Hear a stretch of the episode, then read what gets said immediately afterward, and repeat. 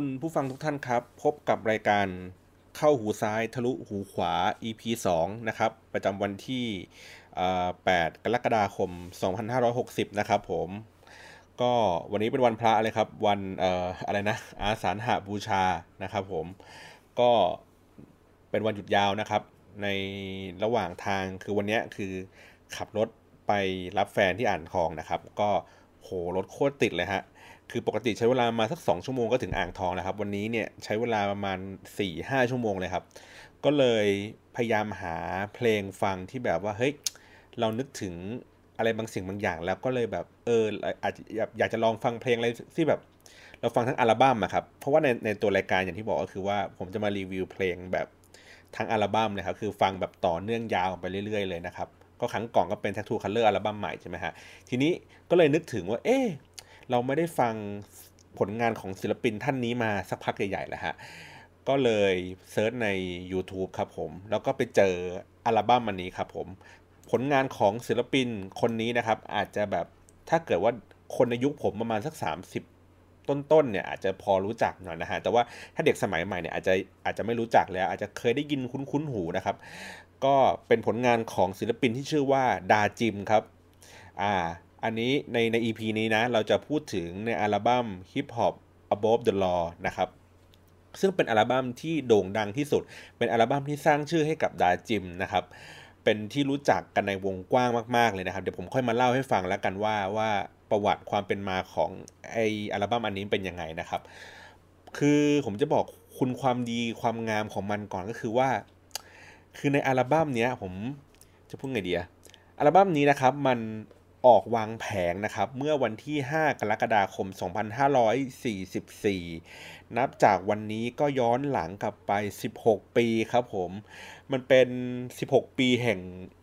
ความประทับใจอะไม่ไม่รู้ลืมเลยฮะ คือในช่วงนั้นนะปี 44 รู้สึกผมจะอยู่สักประมาณปีหนึ่งมหาลัยฮะกำลังแบบเฮฮาสนุกสนานอะไรแล้วผมก็จำได้ว่าเออเพื่อนผมเนี่ยไม่แน่ใจว่าเป็นไอหมูหรือไออาร์ตเนี่ยแหละ มันมันบอกว่าให้ผมมาลองฟังเพลงของดาจิมดูครับ เป็นเพลงที่แบบไอ้เฮียฟังแล้วแบบฮามากตลกมากงานแม่งเจ๋งมากนะครับ ผมจำได้เลยครั้งแรกที่ผมฟังเนี่ย น่าจะน่าจะเป็น MP3 นะ ไม่น่าไม่น่าจะเป็นเทปน่าจะอะไรสักอย่างนี่แหละ แล้วแบบไอ้เชี่ยแม่งแบบงานคืองานเจ๋งมากคืองานแบบตลกโปกฮาแซวหยาบคาย ทุกอย่างเลยครับ คือคือฟังครั้งแรกแล้วเราแบบ รู้สึกว่าผมอาจจะไม่ได้เคยฟังก่อนด้วยนะมีคนมาเล่าให้ฟังกันแหละน่าจะเป็นในอาร์ตหรือหมูแหละครับก็คือมันเล่าให้ฟังว่าเฮ้ยเพลงดาจิมอะแม่งมีเนื้อหาประมาณอย่างนี้เว้ยเนื้อหาแบบเออเล่าถึงเรื่องของแบบไปจอดมอไซค์ที่เซนทรัลเวิลด์แล้วมอไซค์แม่งหายแล้วแม่งด่าอะไรเงี้ยคือคือเล่ามาจนเราเห็นภาพแล้วรู้สึกว่าเฮ้ยเราอยากฟังเพลงเพลงนี้ว่ะอะไรเงี้ยครับเอ่อผมก็เลยได้ลองฟังดูแล้วรู้สึกว่าแบบเฮ้ยผม จำชื่อดาจิมมาตั้งแต่วันนั้นเป็นต้นมาครับ แล้วก็ในชีวิตผมก็เคยผ่านพบ เคยไปเจอดาจิมตัวเป็นๆอยู่ที่เขาไปเปิดร้าน ถ้าผมจำไม่ผิดร้าน NYU มาครับ ตรงรัชดาซอยสี่เมื่อสักประมาณสัก หลังจากผมเรียนจบไปสักประมาณห้าประมาณสักปีเท่าไหร่วะห้าศูนย์มั้งครับ ผมก็ไปเจอพี่ดาจิมนี่แหละอยู่ที่ร้านแกเปิดร้านอยู่ ผมก็เลยแบบโอ้โหพี่ผมพี่แม่งเป็นไอดอลผมมากเลยตั้งแต่ตอนนั้นผมฟังเพลงพี่แล้วผมแบบ โคตรชอบพี่เลยอะไรอย่างเงี้ยนะครับ ก็ก็เลยรู้สึกว่าเฮ้ยพอเราไม่ได้ฟังอัลบั้มนี้มานานแล้วเราก็เลยแบบเออช่วงรถติดๆอะไรเงี้ยครับขับรถไปวันวันวันพระด้วยเราก็แบบไอ้เชี่ยทำไงดีวะไม่มีเพลงอะไรที่แบบจะทำให้เราตื่นขึ้นอะไรเงี้ยครับก็เลยไปเปิดใน YouTube นะครับ เดี๋ยวผมใส่ลิงก์ไว้ในให้ใน description แล้วกันนะครับ ว่าว่าไปลองฟังอัลบั้มดาจิมนะครับ ชื่ออัลบั้มว่า Hip Hop Above the Law นะครับ เมื่อกี้ผมเล่าให้ฟังแล้วล่ะว่า อัลบั้มนี้ครับมันเป็นอัลบั้มที่2ครับของดาจิมนะครับก็คืออัลบั้มแรกอะเขาทำตัวที่เป็น Hip Hop Underworld นะครับออกวางแผงก็คือช่วงประมาณสักมิถุนายน 2534 เออ2543พูดผิดนะครับ ก็มีเพลงหลาย ๆ เพลงที่ที่อาจจะแบบคุ้นหูไม่ใช่ดิเขาเรียกไง อาจจะเป็นที่โด่งดังในในในในช่วงเวลานั้นแบบเล็ก ๆ นะครับ ก็คือเพลงมันอยู่ใต้พรมทีเนี้ย ปรากฏการณ์ของอัลบั้มที่2นะครับชื่อว่า Hip Hop Above the Law นะฮะเป็นปรากฏการณ์ที่แบบดังมาก ๆเลยนะครับ คืออันนี้ผมเปิดอ่านให้ฟังนะครับจากในผมไป Google มานะครับแล้วก็เจอในเพจที่ชื่อว่า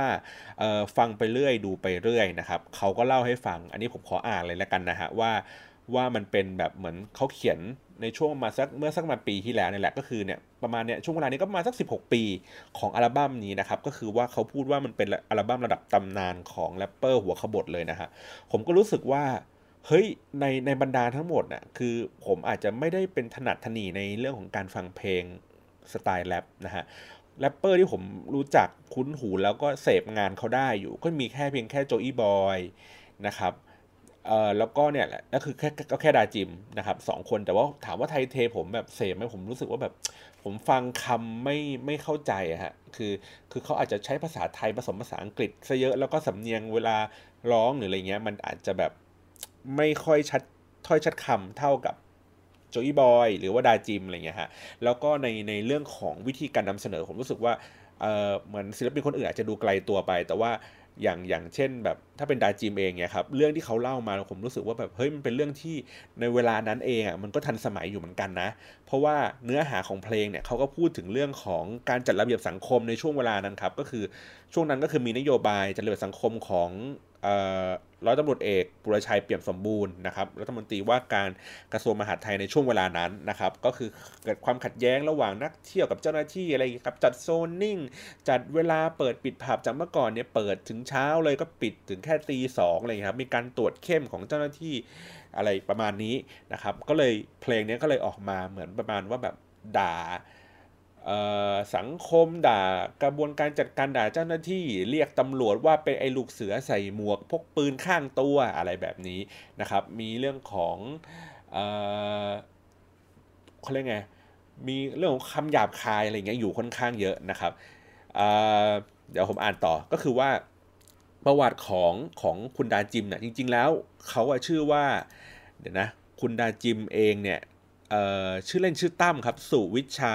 สุภาวิระนะครับจริงๆในในตัวเพลงของเขาผมจำไม่ได้ว่าในเพลงไหนเขามีอายุ เอ้ยเขามีชื่อชื่อเนี้ยอยู่ในเนื้อเพลงของเขาเลยนะน่าจะเป็นตอนที่เขาเป็นอยู่บนดินแล้วล่ะนะครับชื่อเล่นชื่อตั้มนะครับผม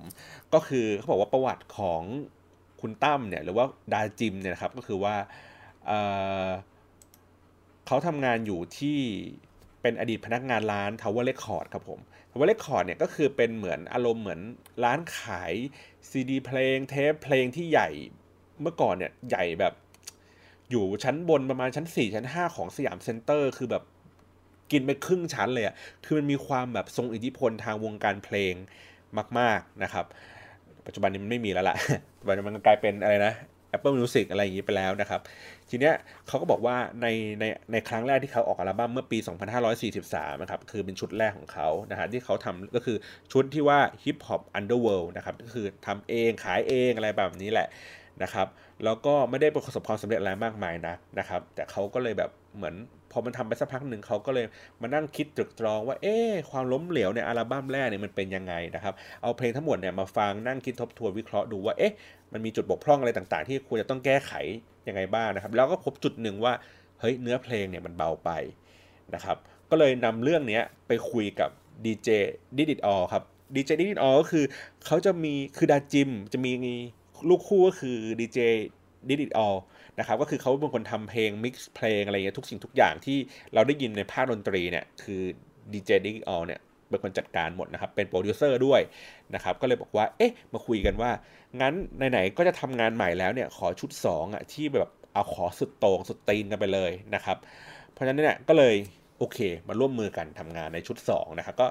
ตัวดาจิมเองเนี่ยก็นำเสนอเรื่องราวที่อย่างที่บอกก็คือเรื่องที่มันใกล้ตัวนะครับ เรื่องที่ประสบพบเจอมาก็คือเรื่องตอนที่ไปเที่ยวผับไปเจอผู้คนเล่าเรื่องนั้นเรื่องนี้ให้ฟังนะครับ ก็มาเขียนเป็นเพลง แต่ทีเนี้ยก็คือว่าเขียนด้วยคำที่รุนแรงและหยาบคายขึ้นโดยที่มีศิลปินที่เป็นแรงบันดาลใจก็คือเป็น Eminem ครับ ในช่วงนั้นคือ Eminem ก็โด่งดังอยู่นี่แหละเขานั้นก็เลยบอกว่าอะโอเค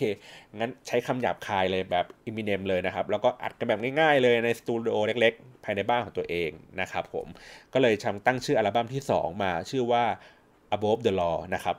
เพราะฉะนั้นเนี่ยในในช่วงแรกเนี่ยเอ้ยในในช่วงแรกก็คือทำไอ้ตัวนี้ขึ้นมา พอเสร็จปุ๊บเอาไปวางแผงครับ มีทั้งหมด 14 เพลงที่อยู่ในอัลบั้มชุดนี้นะครับ คือแต่ละเพลงคือดังดังมากๆ แล้วก็ถูกกระแสวิพากษ์วิจารณ์กันแบบ ในในโลกโซเชียลนะขนาดนั้นโลกโซเชียลขนาดนั้นไม่มีโซเชียลแหละก็คือถูกวิพากษ์วิจารณ์ทางสื่อ ผมก็ยังจำได้เลยผมนั่งอ่านข่าวแล้วผมรู้สึกตลกว่าแบบว่า มันมีแม้กระทั่งว่าตำรวจนะครับตำรวจเข้าไปจับดาจิมนะครับ เพราะว่าเพราะว่าเหมือนประมาณว่าเนื่องจากว่าเผยแพร่ไอ้ตัวผลงานเพลงที่มีเนื้อหาหยาบคายผู้ปกครองเห็นว่าบุตรหลานเนี่ยฟังดาจิมหยิบ หยิบปกเทปขึ้นมาครับ โทรไปแจ้งตำรวจครับ ไปแจ้งความตำรวจก็ไปจับดาจิมได้ถึงบ้านครับ เพราะว่าดาจิมมาเสือเขียนที่อยู่บ้านตัวเองอะอยู่ในปกเทปนะครับ ก็เป็นแบบเป็นเรื่องแบบเป็นข่าวที่แบบว่ามันไม่น่าจะเป็นข่าวได้เลยอะครับ ก็คือไปจับศิลปินที่แบบร้องเพลงแค่แบบคำหยาบคายอะไรอย่างเงี้ย เออ ก็เลยเป็นเหมือนเขาเลยเขาเลยพูดว่ามันเป็นน่าจะเป็นศิลปินคนแรกๆเลยครับ ที่โดนจับในข้อหาทำเพลงหยาบคายต่อเยาวชนนะครับ ทีเนี้ยการ การจับกลุ่มของตำรวจเนี่ยครับมันเลยยิ่งเพิ่มกระแสครับทำให้เขาเรียกว่าไงนะทำให้คนยิ่งมาสนใจยิ่งมายิ่งโด่งดังมากขึ้นผลงานก็โอ้โหยิ่งแบบหาซื้อหาติดตามหาฟังยอดขายที่ดีอยู่แล้วเนี่ยก็ยิ่งกระฉายกระฉูดไปมากขึ้นเรื่อยเขาบอกว่าเป็นแสนแสนอัลบั้มเลยนะฮะมันถึงว่าขายได้เป็นอะไรไม่แสนแสนอัลบั้มแสนตลับเป็นแสนตลับเลยครับ ชนิดที่แบบว่าไม่ต้องมีสื่อชนิดไหนมาช่วยโปรโมทเลยนะ ก็คือแบบ ยิ่งทำเท่าไหร่วางเท่าไหร่ก็ขายวางเท่าไหร่ก็ขายวางเท่าไหร่ก็หายอะไรเงี้ยครับคือแบบโอ้โหสุดๆเลย เป็นกระแสมากๆเลยนะครับ แล้วก็เขาบอกว่ายอดขายเนี่ยในอัลบั้มมันนั้นนะครับเขาบอกว่าถ้าเกิดว่าเป็นสถิติจริง ๆ นะ มียอดขายอยู่มาสัก 8,000ก๊อปปี้ครับ แต่ว่าเนื่องจากว่าในช่วงนั้นอย่างที่บอกคือแบบเอ่อ MP3 อะครับ เป็นไอ้พวกประเทืองอะไรต่าง ๆ อะไรเงี้ย คือผมเชื่อว่ามันมันมีคนที่มีก๊อปปี้อันนี้อยู่เยอะระดับเป็นแสนแน่นอนเพราะว่าอย่างที่บอกคือตอนอยู่เรียนมหาลัยอย่างเงี้ยครับไปที่ไหนเหมือนว่าไอ้พวกแก๊งพวกผู้ชายแก๊งเฮฮาอะไรเงี้ยแม่งร้องกันได้แม่งแม่งมีเพลงพวกนี้ฟังกันหมดนะครับเหมือนแบบส่งต่อส่งต่อกันไปเรื่อยๆ ผมว่าจริง ๆ แล้วยอดขายจริงๆอาจจะเยอะ ไม่ใช่ยอดขายผู้ผิดเออยอดในการก๊อปปี้ทั้งหมดเนี่ยมันอาจจะเยอะกว่านี้ก็ได้นะครับ แต่ว่าเขาบอกว่าเนี่ยเก็บแทร็กมาได้มาสัก 8,000 นะครับพอเสร็จปุ๊บแล้วเนี่ยถูกจับถูกอะไรเสร็จสับอะไรเรียบร้อยเสร็จปุ๊บเนี่ยแกก็ย้ายมาทำใต้เออย้ายมาทำบนดินครับ อยู่ในสังกัดจีนี่เรคคอร์ดครับ ก็เป็นแบบอัลบั้มแบบแรปที่พูดเขาเรียกไงนะไม่มีคำหยาบคายแล้วครับออกมาเป็นค่ายเพลง ก็ในอัลบั้มแรกก็ประสบความสำเร็จในในระดับหนึ่งนะครับแต่ว่าอัลบั้มต่อๆมาอะไรเงี้ยก็เริ่มไม่ค่อยประสบความสำเร็จเท่าไหร่แล้วนะครับ แล้วก็สุดท้ายก็แกก็ไปปิดค่าย NYU ของแกไปนะฮะ ทีนี้ในปัจจุบันเนี้ยครับถามว่าดาจิมทำอะไรอยู่ก็ผลงานแกก็ไม่ค่อยมีมากนักนะฮะ ก็คือผลงานล่าสุดสุดท้ายเนี่ยฮะ ก็คือว่าเขาบอกว่าในปี 2558 นะครับ ออกซิงเกิลเพลงที่ชื่อว่า Taxi BKK นะฮะ แต่ว่าออกมาก็ไม่ได้ทำอัลบั้มอะไรเป็นซิงเกิลเฉยๆนะครับ แล้วก็ส่วนใหญ่ก็จะเป็นรับงานตามที่ต่างๆนะครับ ก็ค่อยๆเฟดหายกันไป ทีนี้ ผมจะให้ลองฟังความยิ่งใหญ่ของอัลบั้ม Hip Hop Above the Law นะฮะ ให้ลองฟังกันดูนะครับ ในเพลงที่1ก็คือเป็นในแทร็กแรกก็คือเป็นเพลงที่ชื่อว่า Intro นะครับผมว่าผมผมผมชอบบีทของของเพลงพวกนี้นะฮะ ก็คือว่า มันดูเป็นมันมี grain แตกๆอยู่นะครับ คืออัดอาจจะแบบไม่ได้ดีมาก แต่ว่าเบสดี แล้วก็จังหวะท่วงทำนองดนตรีอะไรอย่างเงี้ยครับ ดูดูมีความตั้งใจในการทำทำงาน ไม่ใช่เป็นแบบเหมือนแค่แบบใช้โปรแกรมคอมอิเล็กทรอนิกส์อะไรอย่างนี้ธรรมดาง่าย ๆนะครับ อันนี้คือ อ่า โอเค อ่า track ที่ 2 ครับ อันนี้แท็กที่2ที่ชื่อว่า NYU ครับ ก็คือเป็นเหมือนแบบสรรเสริญค่ายค่ายของตัวเองที่ทำชิ้นงานนี้ขึ้นมานะครับ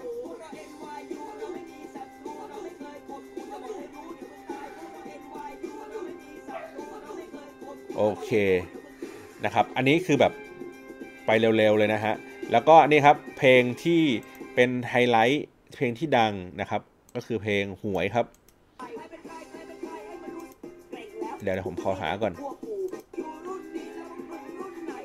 เนื่องจากว่ามันเป็น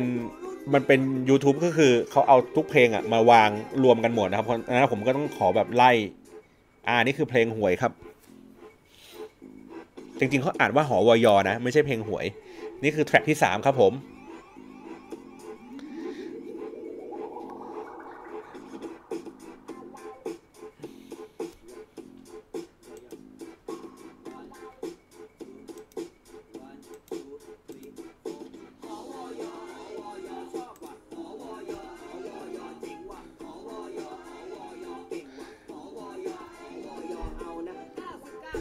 เนื้อหาของของเพลงนี้นะครับ เพลงหวยเนี่ยก็คือเอ้ยเพลงไม่หวยดิเพลงหอวยอ ก็คือเขาจะพูดถึงเรื่องของความงมงายของคนไทยในการเล่นหวยนะครับ วิธีการเก่งตัวเลขนะครับ แต่ว่าส่วนใหญ่ก็คือไม่ใช่หวยรัฐบาลอยู่แล้วละมันเป็นหวยใต้ดินนะครับ ก็คือแบบวิธีการลุ้นวิธีการแทงตัวเลขอะไรอย่างเงี้ยครับ อ่าอะไรแบบนี้ เนี่ยเล่นเล่นเล่นเล่นเล่นหวย อันนี้ก็คือแบบพูดถึงเรื่องของเรื่องของเรื่องของการเล่นหวยนะครับ แล้วก็สุดท้ายก็จะเป็นช่วงแบบตอนท้ายๆก็จะเป็นช่วงด่าว่าแบบโอ้ยหวยแม่งแดกกูอีกแล้วอะไรเงี้ยนะครับ ประมาณนี้ต่อไป เพลงต่อไป เพลงชื่อเพลงแท็กที่ 4 นะครับ เพลงชื่อว่าสาระเลวอันนี้อันนี้ก็ยังเป็นหอวยอยอยู่นะฮะอะเข้ามา เพลงสารเลวแล้วฮะแผ่นที่สี่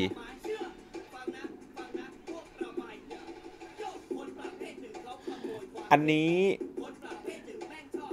อันนี้คือเพลงสารเลวเนี่ยเขาก็จะพูดถึงเรื่องของกลุ่มคนที่ก๊อปเพลงก๊อปผลงานไปอะไรอย่างเงี้ยครับ ที่เอาเขาเรียกไงเหมือนก็คือด่าไอ้พวกยุคที่ทำ MP3 มาแล้วก็ก๊อปผลงานตัวเองไปขายอะไรอย่างเงี้ยครับ ก็ด่าด่าด่าด่า ประมาณนี้นะครับ เพลงสารเลว แล้วก็เพลงอันนี้ครับ เพลงที่ต่อไปนี้ก็คือเป็นเพลงที่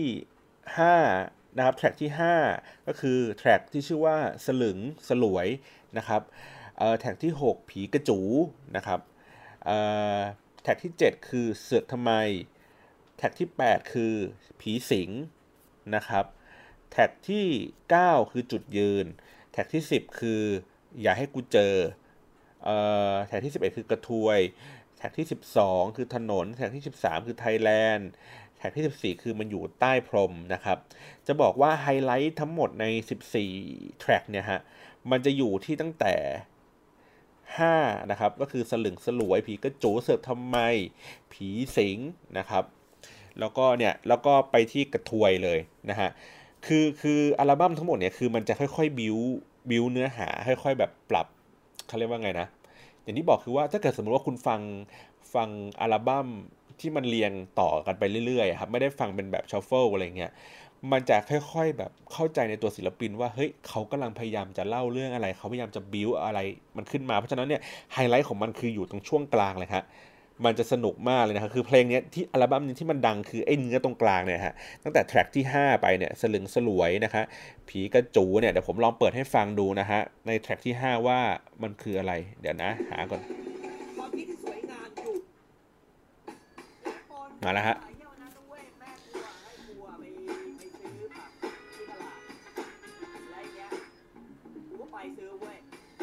ช่วงแรกๆก็จะเป็นการแบบเหมือนคนคุยกันนะฮะ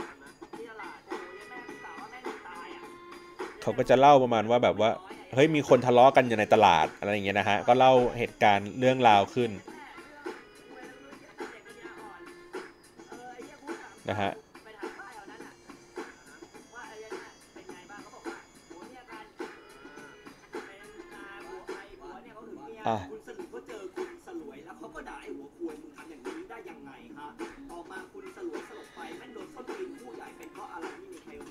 พอสประมาณนี้ก่อนนะครับ เดี๋ยวค่อยไปฟังกันทั้งหมด เพลงสลึงสลวยเนี่ยก็คือประมาณว่าเขาเล่าเรื่องให้ฟังว่าคนที่ตลาดคือเหมือนแบบเห็นคนในตลาดทะเลาะกันนะครับ เป็นผู้ชายสองคนนะมีเรื่องกันอยู่ชกต่อยกันนะครับ ก็ทีแรกเขาว่านึกว่าสองคนนี้แย่งผู้หญิงกันนะครับ แต่ปรากฏว่าไม่ใช่จริง ๆ แล้วสองคนนี้มันเป็นเกย์คือเหมือนประมาณว่าประมาณว่าเหมือนแบบ ผู้ชายคนหนึ่งอะเป็นเกย์แล้วก็เหมือนไปมอมเบียไอ้ผู้ชายอีกคนนึงนะครับ ให้มันแบบเคิมเคิมแล้วก็ไปเอามันเสร็จปุ๊บ แล้วก็แล้วมันก็คงแบบประมาณว่ากลายเป็นผัวเป็นเมียกันสุดท้ายมาแย่งสุดท้ายที่มันเห็นกันตบตีกันเนี่ยก็คือมาแย่งผู้หญิงอะไรประมาณนี้ครับ เนื้อหาของมันเนี่ยมันก็จะเล่ามานี่แหละ แต่ว่าความสนุกของมันคือวิธีการเล่าเรื่องของเขาอะครับ มันจะเหมือนกับเหมือนเรานั่งอยู่กับแก๊งเพื่อนขี้เมา แล้วก็แบบมันก็จะมาเล่าเหตุการณ์ให้เราฟังอย่างละเอียด โดยที่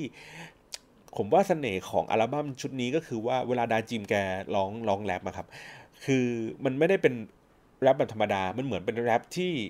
ที่มันมีไดนามิกของเสียงนะฮะ คือคือวิธีการเล่าก็คือบางครั้งอะก็ใส่น้ำหนักเสียงว่าเฮ้ย พูดแบบนี้ก็คือเหมือนเล่าให้ฟัง มันก็จะเป็นน้ำเสียงแบบหนึ่งก็จะเหมือนแบบคนคุยกัน พอน้ำเสียงในโทนของที่มันเป็นเล่าในเนื้อหาหลักของเพลง ก็จะกลายเป็นเสียงอีกโทนหนึ่งนะครับพอเสร็จปุ๊บกลับมาเหมือนนั่งคุยกับเพื่อนกันเป็นเสียงนินทาคุยกัน มันก็จะเป็นเสียงอีกแบบหนึ่งพอเสร็จปุ๊บในอาในในเพลงต่อๆไป สมมุติว่าเป็นเพลงที่กำลังแบบอยากจะด่าคนอะไรเงี้ยเสียงมันก็จะแผดเสียงว่าแบบด่าบางครั้งก็เสียงเบาบางครั้งก็เสียงหนักอะไรเงี้ยครับมันจะมีดินามิกอย่างเงี้ยตลอดเวลานะครับ อันนี้โอเค เพลงสลึงสลวยนะครับ track ที่ 5 ทีนี้ลองไปฟังเพลง track ที่ 6 ผีกระจูอ่าอันนี้คือ track ที่ 6 นะครับ เป็นเพลงผีกระจูครับ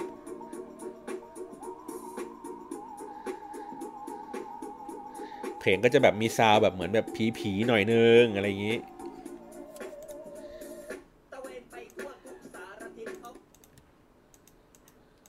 อะ เมื่อกี้ผมกดพอสไปครับ นึกว่าเสียงไมค์มันดับไป อะฟังกันต่อ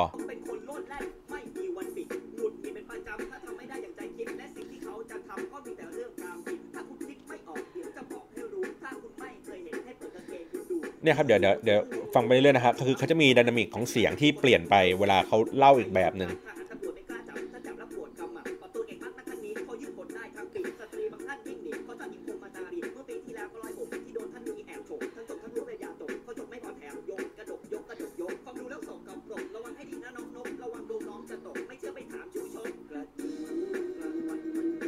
นะอันนี้คือกระจูกังวันมานอนนี่คือก็จะเป็นแบบเปลี่ยนโทนของการเล่าเรื่องให้มันแบบมีดินามิกขึ้นนะครับ อันนี้ก็จะเป็นแบบเป็นเพลงเหมือนล้อจากกระสือนะฮะอันนี้เป็นกระจูกลางวันมันนอนนิ่ง มันมีทุกสิ่งธรรมดาธรรมดาอะไรเงี้ยยิ้มแย้มช่างเจรจา งามสง่าหน้าหยิบเอามาดมอะไรเงี้ยคือมันก็จะเป็นแบบ คือฟังแล้วเรารู้สึกแบบฟังแล้วมันตลกอะพูดถึงกระจูแล้วแบบแบบเฮ้ยมันช่างเปรียบเลยช่างแบบล้อเลียนได้อะไรจะเบอร์นั้นอะไรแบบนี้นะครับ ต่อไปครับแทร็กที่ 7 อันนี้ยังเป็นแทร็กที่ 6 อยู่นะ อ่าจบแล้วครับ จริงๆ ลองลองไปฟังดูนะ มันจะมีถ้าใครไม่เคยฟังอะฮะคือผมว่ามันมันมีความสนุกวิธีการเล่าเรื่องที่มันยังแบบทันสมัยอยู่ในในสมัยนี้ก็ยังแบบใช้ได้อยู่นะ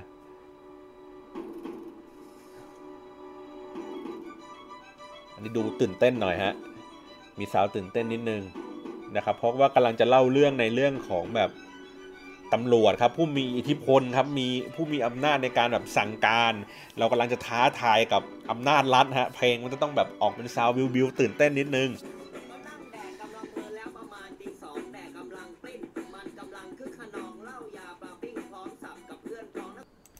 อะมันดับไปแล้ว เดี๋ยวฟังกันต่ออีกทีนึง ห็นไหมครับ ลูกเสือ ลูกเสือคือตำรวจนะครับพกปืนข้างตัวเนี่ยครับ อันนี้คือท่อนนี้เลย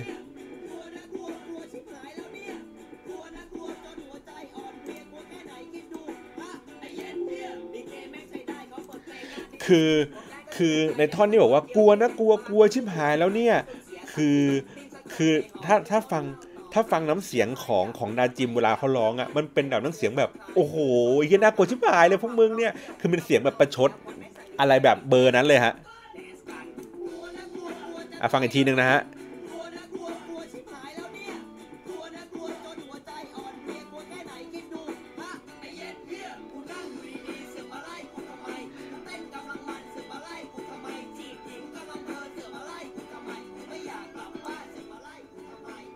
เออไงผมว่ามันแบบคืออย่างที่บอกอะคือเขาค่อยๆเล่าค่อยๆบิวมา แล้วก็ในตัวของแบบน้ำเสียงอะมันมีมันมีความกันแนกันแหนมีมีอะไรเงี้ยทุกอย่างมันเลยทำให้แบบ เพลงในอัลบั้มชุดนี้มันมีความสนุกความมันมากขึ้นนะครับ โอเค อันนี้แทร็กที่ 7 ที่ผมบอกว่าเสือกทำไมนะฮะ แล้วก็เอ่อแทร็กที่ 8 ครับ ชื่อ ชื่ออ่าโอเค ผีสิงครับ นี่คือแท็กที่ 8 นะ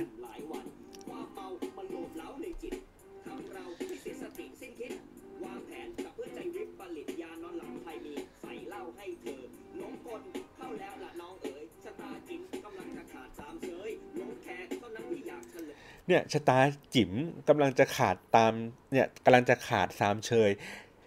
ไอ้ท่อนเนี้ยครับมันเป็นกลายเป็นเป็นเป็นท่อนผมจำได้นะ มันเป็นท่อนที่ ฮิตมากครับ คือมันถึงว่าฮิตมากก็คือว่า มันเอาไปพูดกับเพื่อนเลยว่าแบบว่าเนี่ยชะตาจิชะแบบชะตาจิ๋มกำลังจะขาดอะฮะคือมันกลายเป็นคำในยุคนั้นที่ที่คนเขาพูดกันถึงเรื่องอย่างเงี้ย คือแบบเฮ้ยมันมัน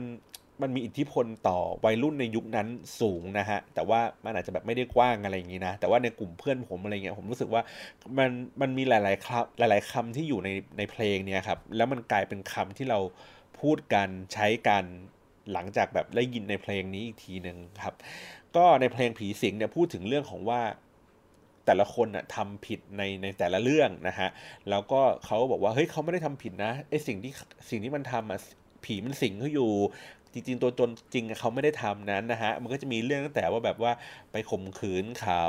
ไปทำอะไรอะไปมีชู้นะครับผู้หญิงไปมีชู้ แล้วก็เออเป็นเหมือนหมอนวด ไปหลอกเสียอะไรเงี้ยครับไปปะแบบป้ายยาเสีย แล้วก็อีกคนนึงก็รู้สึกว่าน่าจะเป็นเหมือนไปขายยาม้ายาบ้าขายกัญชาอะไรประมาณเนี้ยครับก็เป็นเนื้อหามันก็จะเป็นแบบเขาก็จะเหมือนแบบเล่าทีละคนทีละคนว่าเฮ้ยไม่ใช่เขาไม่ได้ทำผีมันสิงเขาอยู่อะไรอย่างนี้นะฮะต่อไป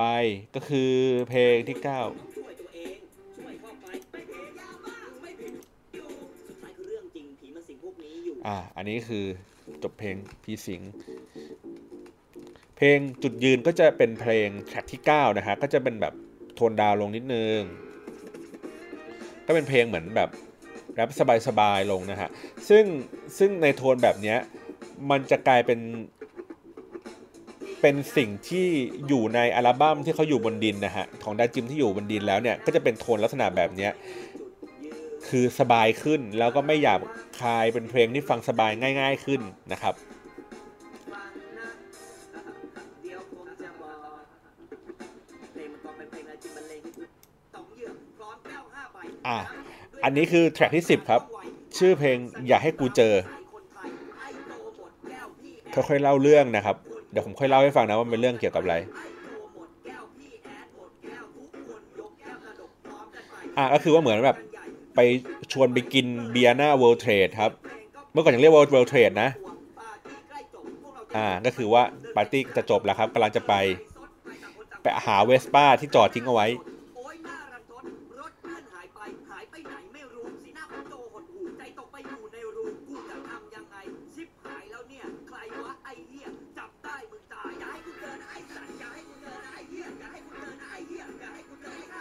ห็นไหมคือคือคือในท่อนที่เขาแบบเวลาเขาแบบด่า มันจะเป็นแบบเสียงจะแผดมันออกมานะครับ อันเนี้ยในในเนื้อหาของเพลงว่าอย่าให้กูเจอเนี่ยก็คืออย่างที่บอกว่าในช่วงท่อนแรก ๆ ก็จะพูดถึงเรื่องของว่านัดกันไปกินเบียร์ไปกินเบียร์แล้วก็รถไอเวสป้ามันหายไปนะครับ ท่อนต่อมาก็คือด่าในเรื่องของการรักษาความปลอดภัยว่าเนี่ยบัตรแม่งก็ไม่มีมึงให้เอาออกไปได้ยังไงอะไรอย่างเงี้ยครับแบบรถทำยังไงมึงทำไมมึงทำเลวอย่างนี้อะไรอย่างเงี้ยคือ มันจะมี ด่าอยู่ตลอด ท่อนที่ด่าที่แบบมันสุดของของเพลงนี้คือเอารถกูได้ไงเนี่ยฮะ มันจะค่อยๆแบบบ่นบ่นบ่นค่าเจ็ดชั่วโคตรแม่งรถคนอื่นไม่มีเอาไงวะสัตว์มึงทำอาชีพเนี้ยมึงจะเจริญเนี่ยไอ้สัตว์เอ้ยมีแต่จะบันไลอะพ่อแม่มึงจะว่าไงวะไอ้เหี้ยสวยจริงๆเหี้ยแม่งป่วยสวยจริงเนี่ยฮะท่อนเนี้ย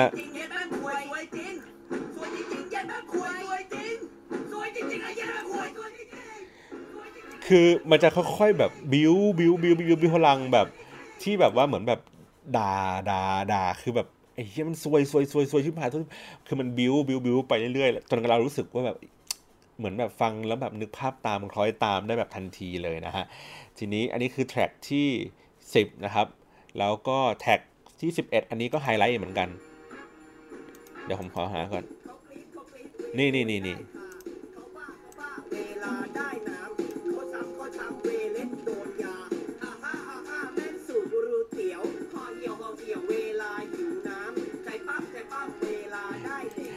นะครับ ชื่อเพลงว่ากระทวยนะครับ มันก็ต้องเป็นกระทวยหัวเคยอะไรอย่างเงี้ยอยู่แล้วล่ะ แล้ว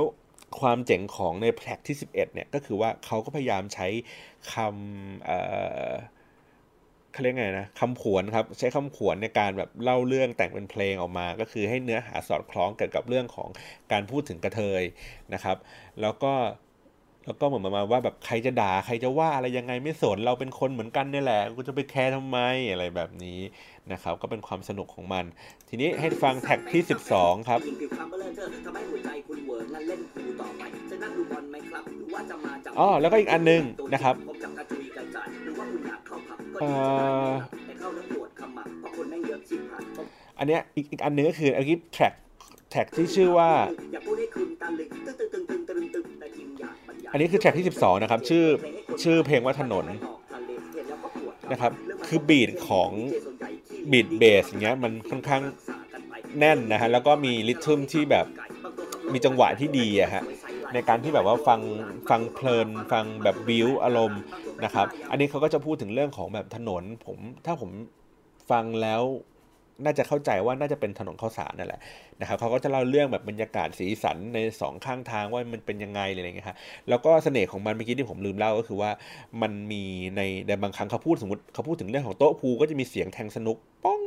เด้งโผล่ขึ้นมาอะไรเงี้ยครับเสียงเพลงอะไรเงี้ยคือจะมีเสียงซาวด์แทร็กเหมือนพวกแบบเสียงเอฟเฟกต่างๆมาประกอบในการเล่าเรื่องของเขา มันก็เลยทำให้แบบ เอ้ย ดูสนุกขึ้น ดูแบบเห็นภาพตามมากขึ้นนะครับ ต่อไปก็คือ track ที่ 13 ครับไทยแลนด์อันนี้ยังเป็น track ที่10 12 อยู่ครับ อ่านี่คือไทยแลนด์ไทยแลนด์ก็จะมีเสน่ห์ก็คือว่าใช้ระนาดครับ ใช้ขลุ่ยเข้ามาอยู่ในเพลง แล้วก็เร่ง beat เล่นเบสแบบ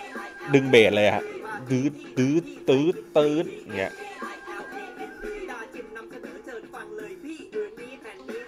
อะไรอย่างเงี้ยฮะก็จะเป็นดูเป็นแบบบนดินที่สุดแล้วฮะในในบรรดาทั้งหมดเนี่ยฮะอันนี้ โอเค อันนี้ก็คือเป็น track ที่ 14ครับ track สุดท้ายแล้วนะครับ ก็คือเป็นเพลงว่ามันอยู่ใต้พรมนะครับ เป็น hardcore version ก็คือเป็นมันอยู่ใต้พรมจริงๆ อยู่ในอัลบั้มแรกนะฮะ แต่ว่าเป็นเพลงที่ดังที่สุดในอัลบั้มแรกเขาก็เลยจับ track เนี้ยขึ้นมาแล้วก็ เข้ามาอยู่ในอัลบั้มที่ 2 แล้วก็ปรับให้มันเป็นเวอร์ชันที่มันเป็น hardcore ขึ้นนะครับ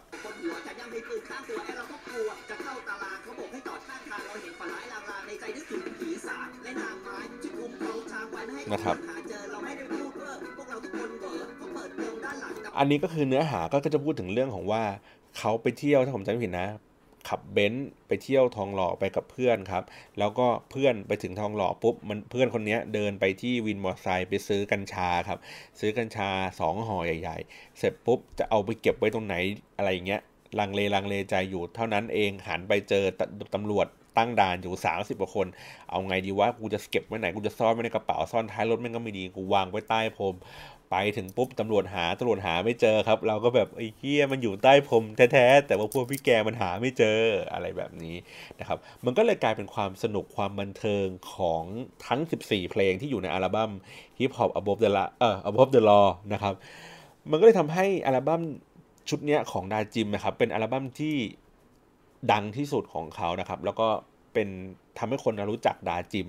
มากที่สุดเลยนะครับ ซึ่งอ่า จริงๆนะอัลบั้มต่อมาที่เขาขึ้นมาอยู่บนดินนะครับก็คืออีกประมาณหนึ่งปีถัดมานะฮะก็คือว่าเป็นอัลบั้มแรปไทยนะฮะก็เป็นแบบผมได้จิมแรปไทยไม่เคยเมืองไทยอะไรอย่างเงี้ยฮะแล้วก็มีเพลงพวกโยกย้ายฮิปฮอปอะไรอย่างเงี้ยก็จะเป็นเพลงที่เป็นแบบฟังสบายๆคือแล้วแต่ผมแค่รู้สึกว่าในบรรดาทั้งหมดของของดาจิมที่ทำมานะฮะ